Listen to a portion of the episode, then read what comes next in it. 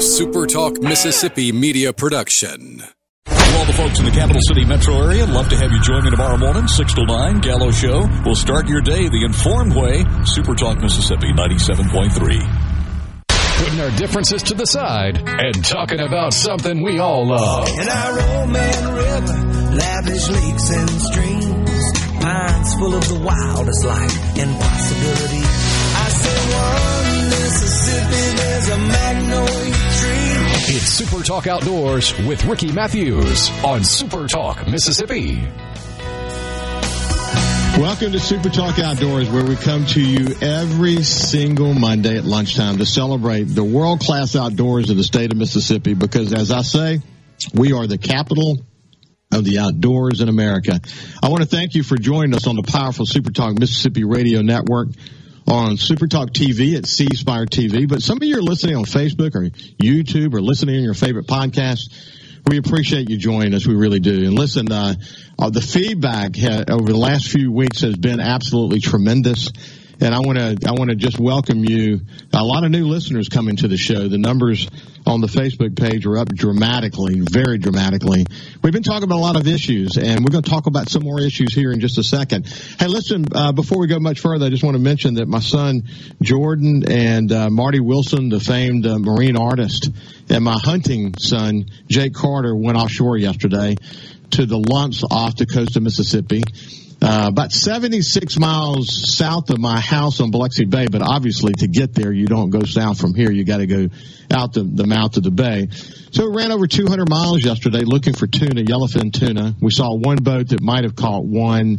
It was pretty slow out there. You can't keep amberjack this time of year and uh, had a great time. We missed a really big wahoo up next to the boat. That was that was super disappointing, but it was a beautiful day. We had a little weather window, and, a, and a, another great reminder of the incredible fishery that's off the Mississippi Gulf Coast. Just incredible. Um, we had another interesting Department of Wildlife Fisheries and Parks Commission meeting last week. Um, quick note before I actually tell you about the meeting. At the end of the meeting, uh, Chairman Bill Cossar invited me uh, to an upcoming commission meeting. He said it might make me smarter, is, is the way he put it. But if you're a regular listener to the show and you're familiar with what I've written recently, you know that's really kind of a dig at me. He's not happy with me because I've been talking about the issues on this show, like stopping the sale and transfer of white-tailed deer, my concerns about the commission and how they're managing chronic wasting disease, and what I've what I've said and what I've written about uh, in reference to the commission regularly breaking open meeting laws. Incidentally, they broke open meeting laws again last week, talking before the meeting about how they were going to handle the CWD conversation. See, the public did not get an opportunity to hear the whole conversation, which is a statement to outdoorsmen and women that this commission doesn't want you to hear all the discussions related to the public trust. That's just a fact. And I appreciate Mr. Cossar. Uh, I certainly will attend um, an upcoming meeting. Uh, but I was watching the meeting last week. I don't miss commission meetings. And you're right. They do make us smarter. They make us smarter about how the commission currently does its work. And here's a suggestion. For starters, as the chairman of the commission, I, I would suggest you getting smarter about open meetings laws. I will. I would refer you to a discussion I had last week on open meeting laws with my friend Jim Asher, who is a Pulitzer Prize winning journalist that post that, that we posted at the SuperTalk Mississippi Facebook page. It's, you can also see that conversation at the SuperTalk uh, Outdoors uh, uh, Facebook page as well. So there's a lot to unwrap about the meeting last week. I'm not going to try to go through it all today. Uh, here's here, but here are some of the main points. Here's the headline: in a CWD zone, then out of a CWD zone, then back into a CWD zone saga of the commission CWD management efforts. That's a lot to say, isn't it? That's a that's a mouthful. They took action putting Claiborne County back in the CWD zone after a positive CWD test was confirmed there. Leonard Bentz predictably voted against the motion. He's the one who previously proposed a motion that, that passed the commission that took Claiborne County east of the center of the channel of the Mississippi River out of the CWD zone when the state CWD management plan said it should remain in the CWD zone. You can't make this stuff up, and I know that's a mouthful. Then there was a discussion about banning supplemental feeding after Bentz asked the department administrator, Russ Walsh, what is the temperature in the department about a statewide ban? Uh, some close to this say Bentz was actually doing a bit of baiting of his own when he asked that question. And what Commissioner Scott Coopwood would refer to as a, a, a pause, uh, also added that we should be aggressive about this and have the staff get back to the commission with the latest pros and cons. And then Billy Mounger, um, as he usually does, added that we know a lot already. so, you know, I want you to watch that meeting. Go, go take a look. You can, you can get it at the, uh, at the at the Super Talk Outdoors Facebook page, or you can go to the Department of Wildlife, Fisheries, and Parks Commission uh, page as well if it's been posted. Last I checked, it hadn't been posted yet. It's um, but stopping supplemental feeding is already a significant tool in Mississippi CWD management arsenal in CWD zones, and in states like Illinois. Uh, where they've done a pretty good job of containing CWD. It's a major part of their their statewide efforts. But this is a discussion that will illuminate the growing corn culture around deer hunting in Mississippi. And it's an important conversation we need to have, and it's long overdue. There, there's going to be a lot more to say about this as we go forward. Incidentally, I sent Benson a note asking if his question about supplemental feeding was a change of position. Suffice it to say, he didn't answer my question. He took the opportunity to attack me personally he referred to my focus on this show as shenanigans. Incidentally, shenanigans means mischief, prankiness, deceit, trickery. Nope, that's not what this show is about. A significant part of this show is about shining light on the public process of our Wildlife Commission. Mr. Bentz apparently hates light. We uh, we all we all watch now as the commission wrestles with this. Chairman Cossar said during the meeting that he's not ready to vote on the issue of supplemental feeding, but a short time later telegraphed he's against the ban. So much for keeping an open mind and waiting on the staff of the department to uh, to do its work. So, Mr. Cossar, you couldn't be more right. Listening carefully to these meetings makes us all, as outdoorsmen and women, much smarter. So much more to come next week. By the way, dog hunters, take note. There was an important conversation about the reduction of dog days at Sunflower uh, WMA and how that came about. Tune in next week. Um, let me take a minute first and, and before we finish this segment and just thank my sources, both inside the department and outside citizens who are really close to this. I have an untold number of people providing me information from all around this current commission. Your trust in me is, is really appreciated. It really is. And believe me, I'm not going to let you down. Now let's shift gears. You know, if you look back in, in recent shows, one of the ones I really enjoyed was a conversation with my new friend Bo Prestage. Uh, we talked about efforts that he's involved in to give back to the community. We talked about his hunting lodge, Wildlife Incorporated, and what, what they've been involved in. And and I've invited him back because he's he's, he's got a, an event that's about to come up, and we'll talk about that here in just a second. But before we do that, we'll just catch up and see what's happening with him in his in his world. Bo, how you doing? Welcome back to the show. Uh, doing good. Thanks for having me back. It's good to see you, my friend. So, uh, how's the weather been? You know, it's been uh, it's been real erratic. One day it's 75 degrees, 70 degrees, and now they're talking about this weekend it's going to be back down in the 40s. So it's just up and down, up and down. Yeah, Bo's Bo's coming to us from the Mississippi Delta, my my home away from home. I love it up there.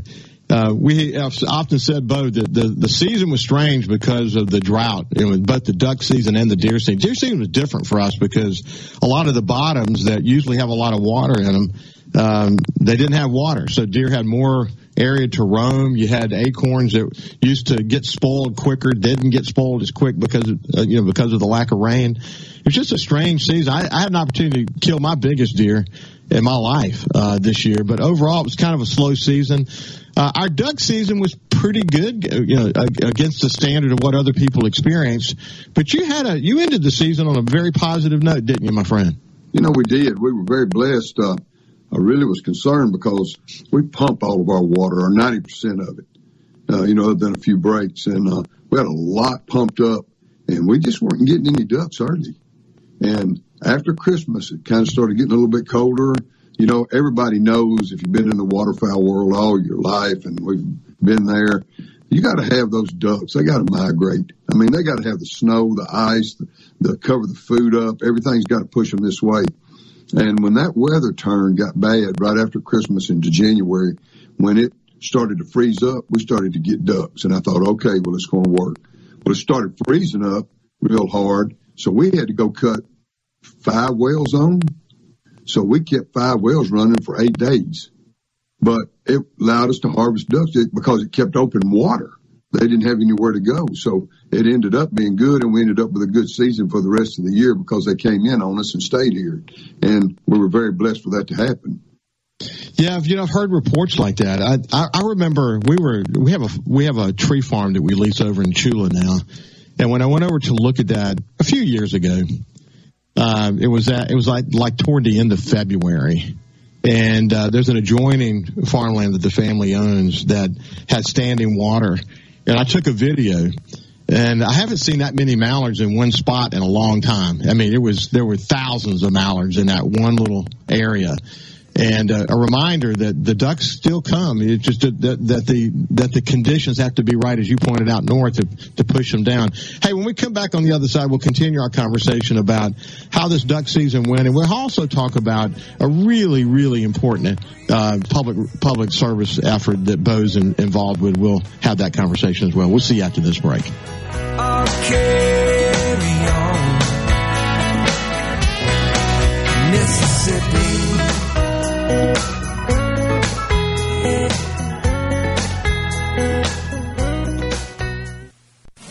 Leading the conversation on Mississippi's outdoors. It's Super Talk Outdoors with Ricky Mathews on Super Talk Mississippi.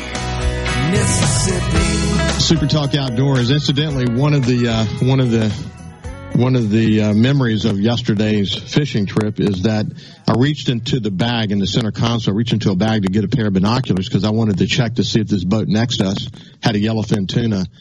And when I reached in to grab the the, the um, binoculars, a very sharp knife had coming out of its sheath, and I, my, the tip of my finger came in contact with the tip of that knife, and the only thing that stopped it was the bone and it I knew when it the moment it happened that I was I was in trouble. I didn't let on to the rest of the folks on the on the boat. I'm a former paramedic, so I took a uh, I, first of all I get, did the best I could to stop the bleeding. I put a butterfly on it to kind of bind it together and taped it up pretty good and covered it up and then put a latex glove on and told everybody I'll tend to it when I get home, not letting them know how bad it was. So when we got back, I immediately uh, we loaded the rods. I brought the rods up to the house and got in the truck and, and went and uh, got it looked at. And four or five stitches later, it's back together and we'll move on. But uh, you know, you it, hey, a good reminder. I always talk about safety.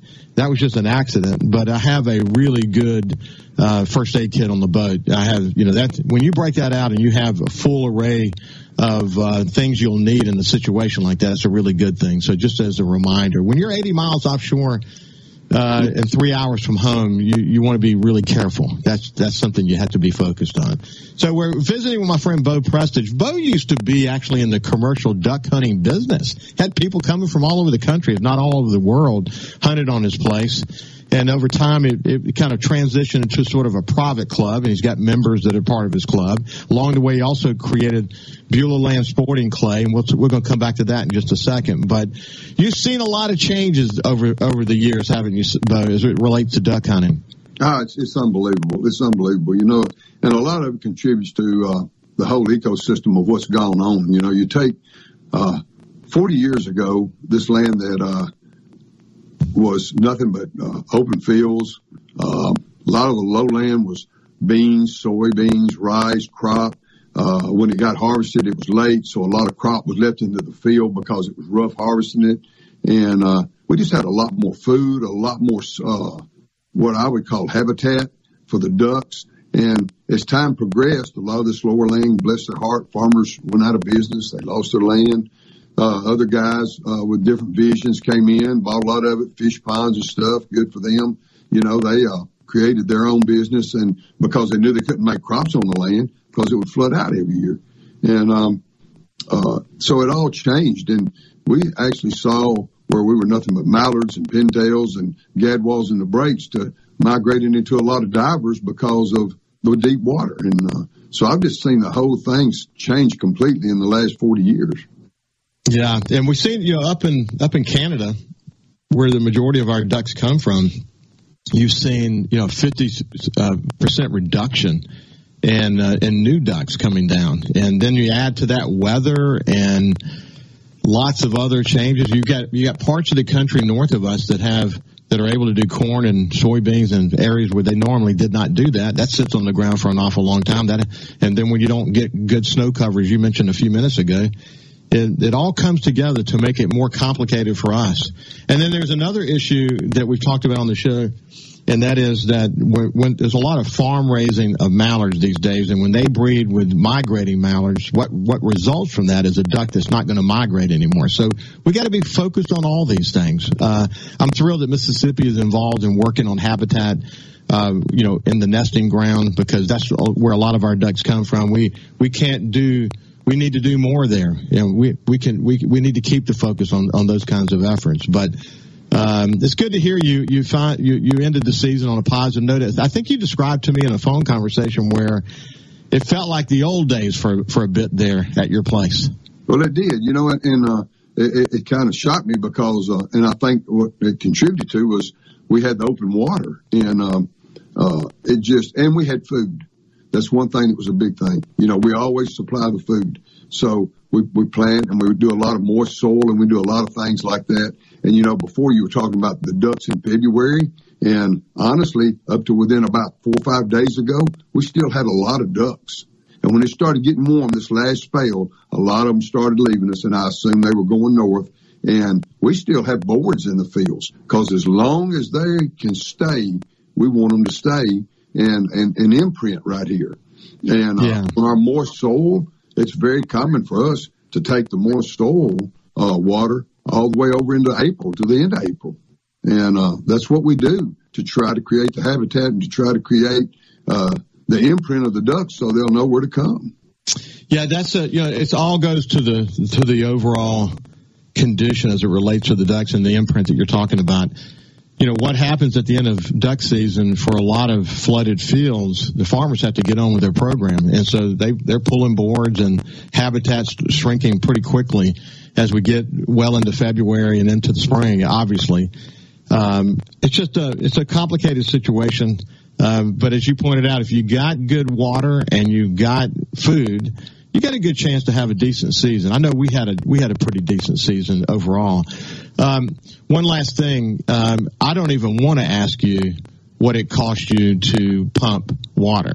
Ooh, I'd rather not even say because it, it, uh, we had pumps and they just. Uh, now this was a very very excessive year, but it cost us probably four over four times as much to pump this year as it has any previous year. Yeah, because the ground, man, I mean, we had the drought, the ground was sucking it up like a sponge and you were having to repump and the whole nine yards. Hey, so, uh, listen, yeah, go ahead. I'm sorry. Finish.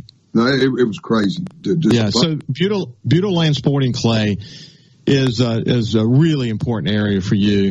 Uh, something that you've done, and you're finding ways to give back.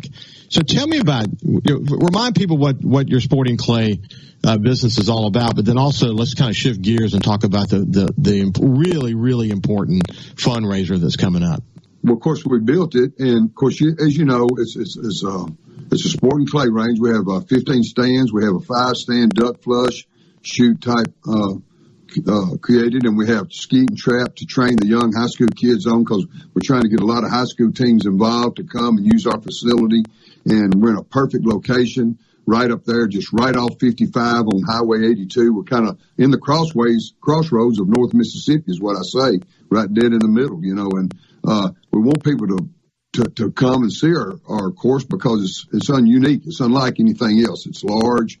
It's big. It's impressive. And, uh, but you know, the main focus on this thing when I did this was, yeah, we need members. Yeah, we need to make it work. Yeah, we want people shooting in the off season and training and having fun and enjoying their families because we're trying to turn it into a venue for, for events and family events and, and, and, weddings and birthday parties and things like that. But our main thing, the legacy of Beulah Land is we want to do charity work for children in need. And so we do Blair Batson. We've been fortunate enough to do that for the last three years. And we do Delta Streets for three years. Now our big thing is coming up this coming Saturday, March the 2nd. For the first time ever, we're going to do uh, Catch a Dream. It's called, you know, uh, I think they've got it as Beauty Shotgun Jamboree, uh, uh, Catch a Dream. And you can go on the Catch a Dream site and you can see what we're doing. And we've already had uh, over 45 teams sign up. This is a this is a national this is a national fundraiser, correct? Correct, correct. We've got people that are coming from multiple states. Uh, well, they're going to have silent auction stuff. They're going to be bidding live, right on live. Uh, on, on, you can bid on your phone, you can bid on your computer. So it's yeah, it's people all over the United States are going to be participating in it. That that is so exciting. How did this evolve? How did you get a national event at the at your at your place?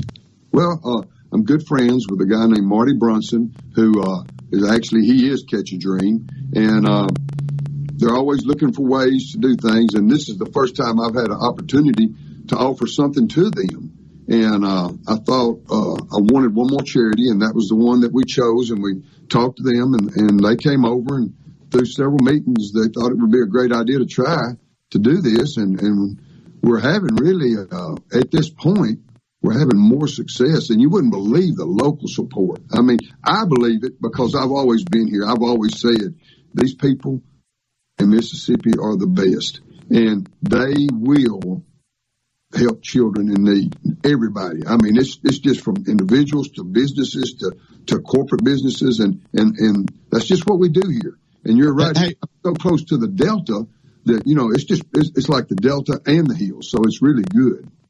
Hey, so, uh, hey, introduce me to Marty. I'd love to have him on the show to talk about his efforts. I'm, I'm very familiar and have had folks that have been engaged in his efforts, but I'd love to have him come on and talk about oh, yeah. his efforts. Yes, go ahead.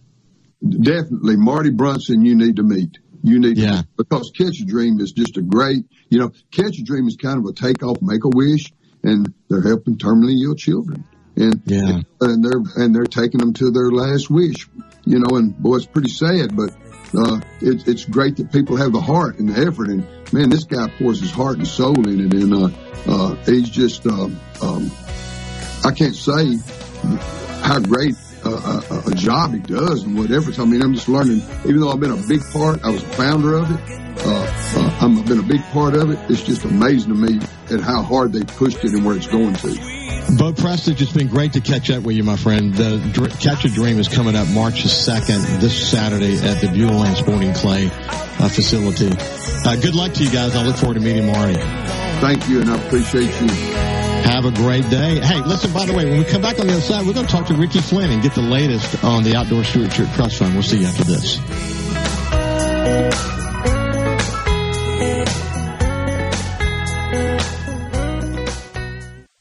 Ready to. This is Super Talk Outdoors with Ricky Mathews on Super Talk Mississippi. It's kudzu walls and fall football, a Gulf Coast sunset. And a Delta dawn. With Bo Prestage as he talks about this really important event coming on up about Catch a Dream.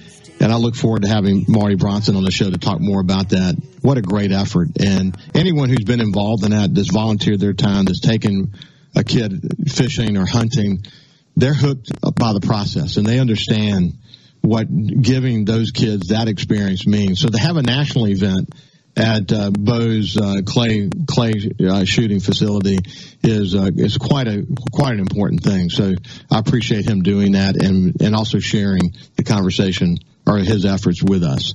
Uh, so now I want to shift gears and move over to my friend Ricky Flynt, who's the project management supervisor for the Mississippi Outdoor Stewardship Trust Fund, something we've really pushed hard uh, over last, know, you go back three or four years now. We've been uh, we've been focused on this. Took two years to get through the legislature. The governor signed it into law. We formed a outdoor stewardship, stewardship trust board, and uh, lots of good stuff is going. We're actually winding up year two of funding, and we're looking to the legislature as we speak for more funding. Hopefully, one day we can get continued funding, some some some funding that that just is built into the system, and we don't have to get back to the legislature every year to to get the funding again. But uh, we're going to remind you about what all this is about. But without any further ado, let me welcome my friend Ricky Flynt back to Super Talk Outdoors. How you doing, Ricky? Hey, it's great to be here. Great to be talking about uh, the progress of this program. We're we're off and running. Hey, Ricky, real quick, uh, curious, you know, you spent a lifetime, it seems, in the Department of Wildlife, Fisheries, and Parks, most recently before you came into this role as head of the alligator program.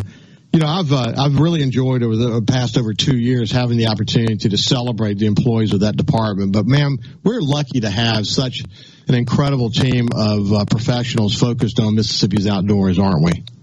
We are.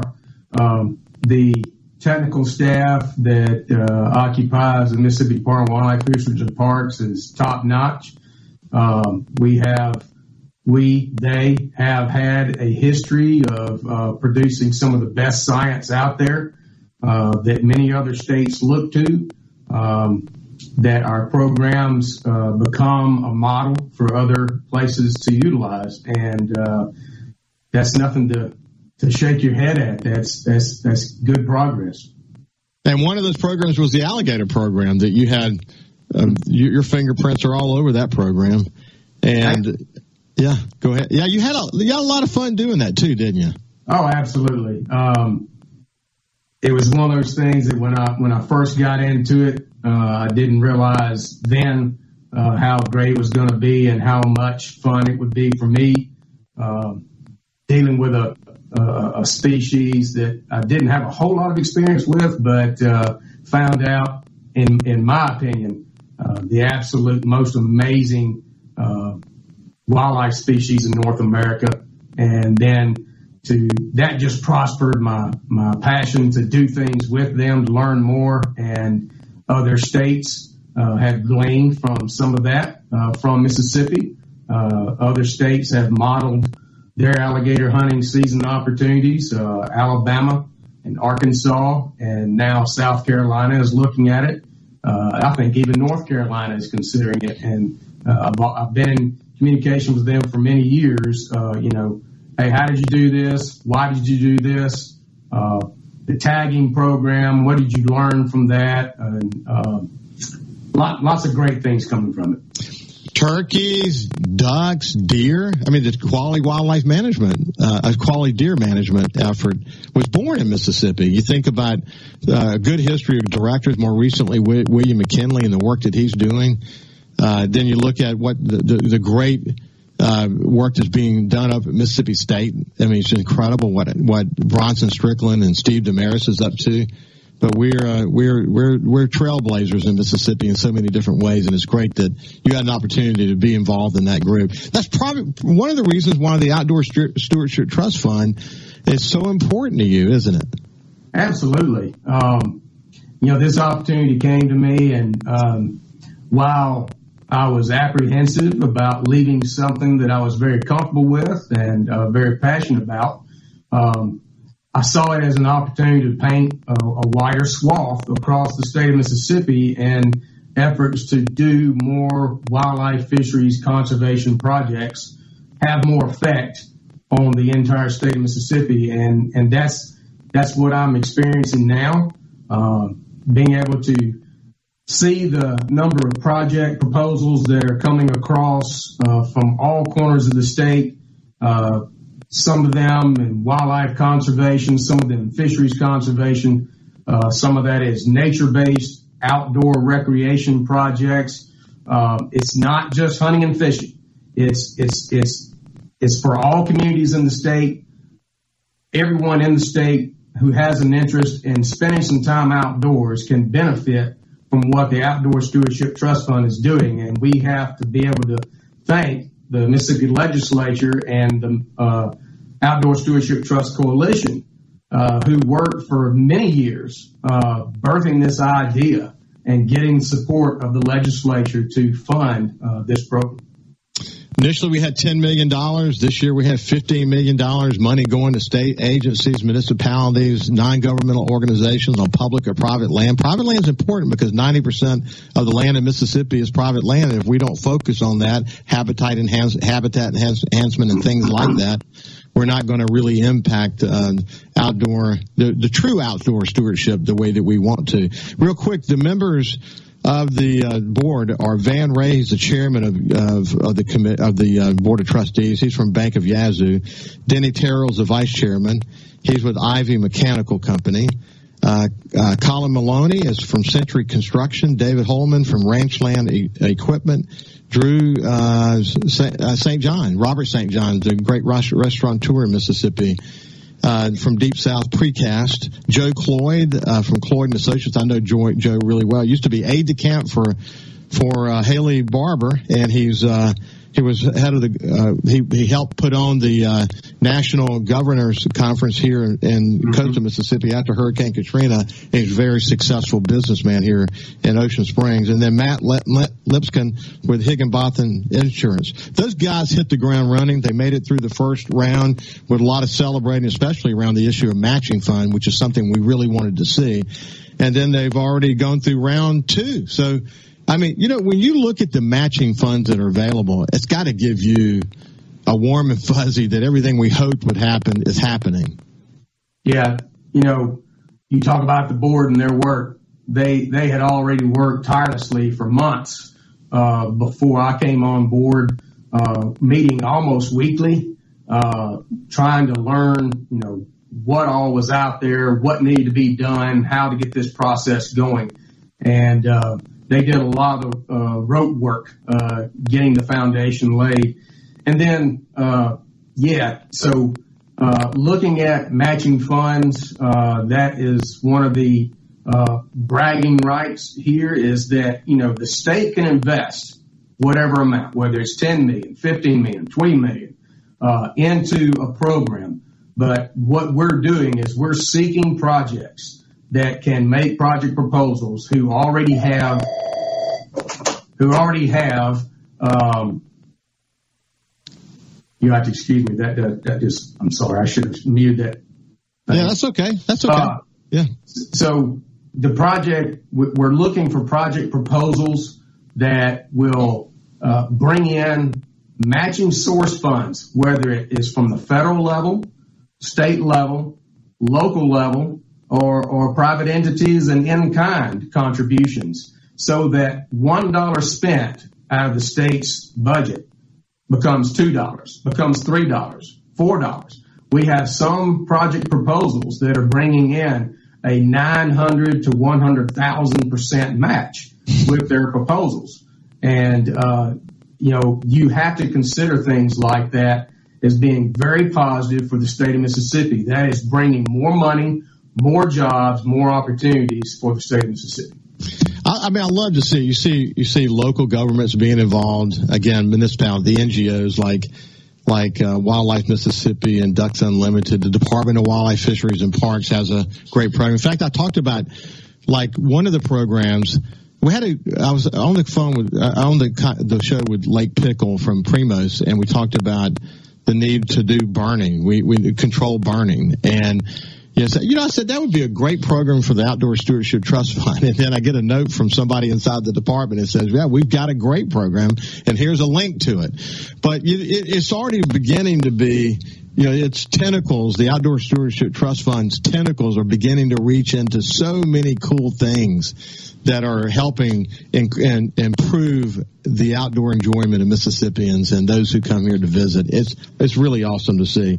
Hey, when we come back on the other side, we'll kind of get an update on um, a little bit about the first uh, uh, segment uh, of uh, expenditures that came out of the fund, and then we'll talk about where we are as it relates to the second tranche of money and then we'll we'll do a quick plea as well to the legislature to say let's not take our foot off the gas. We got to keep moving on this. We'll see you after this break with Ricky Flynt. whistling that sweet soul for him. I said three Mississippi to this land called home. I'll breathe Mississippi till I'm dead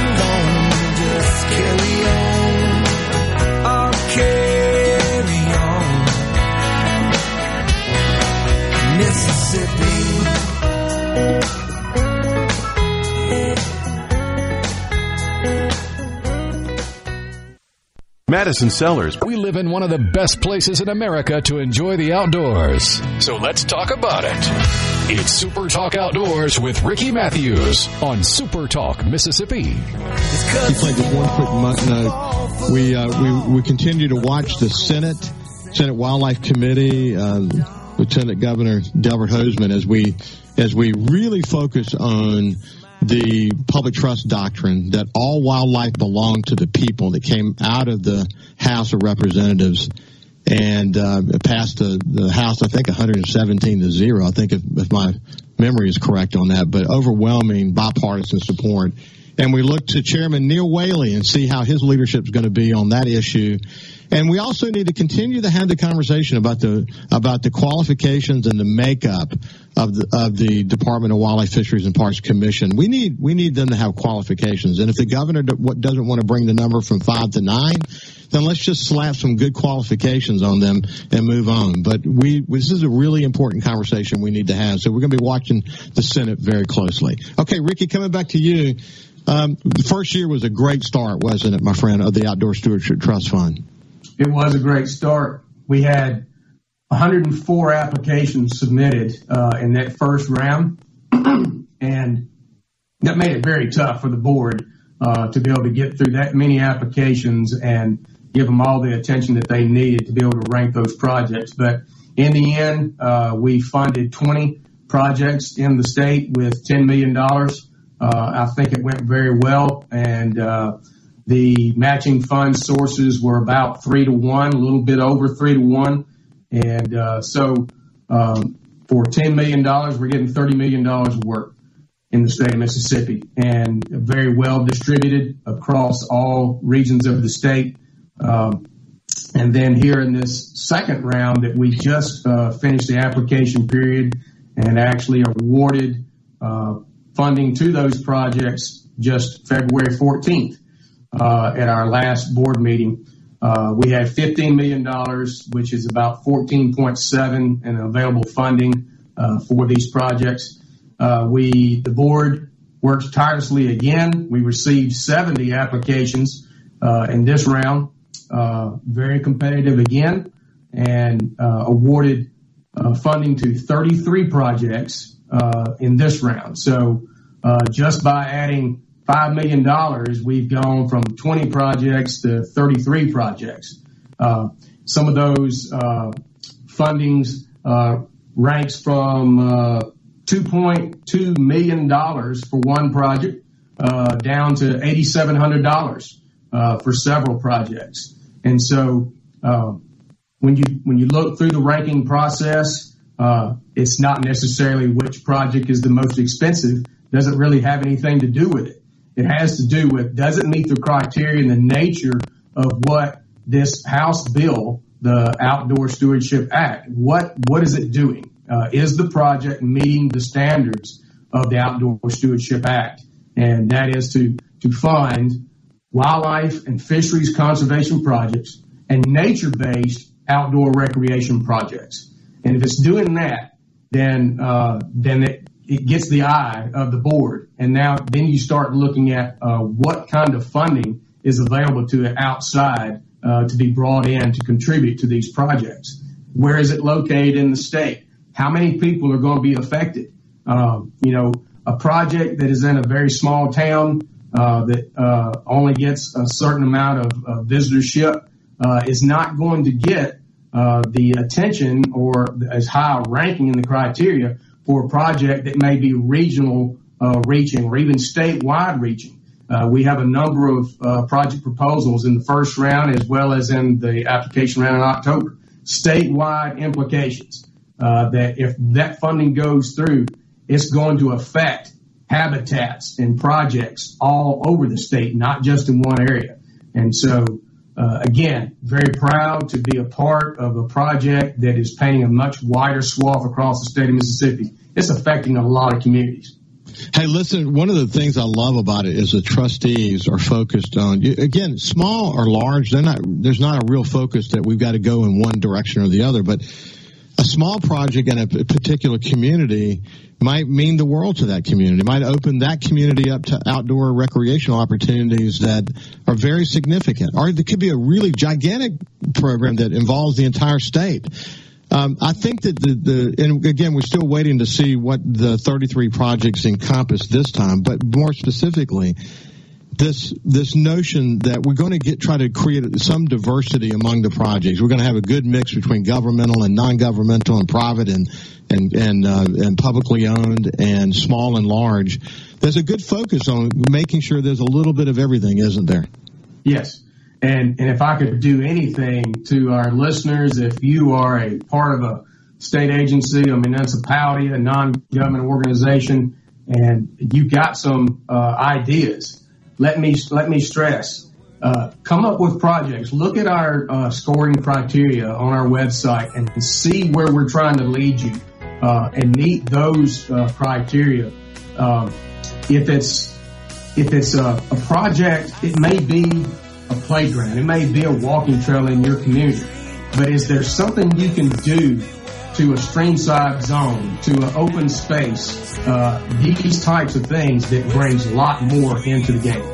This is Ricky Flynt on the Outdoor Stewardship Trust Fund. Thank you for joining, my friend. And uh, as I end every show, stay safe when you're in the outdoors. Stay tuned next week. We have more interesting stuff coming next week. We'll see you then. Thanks.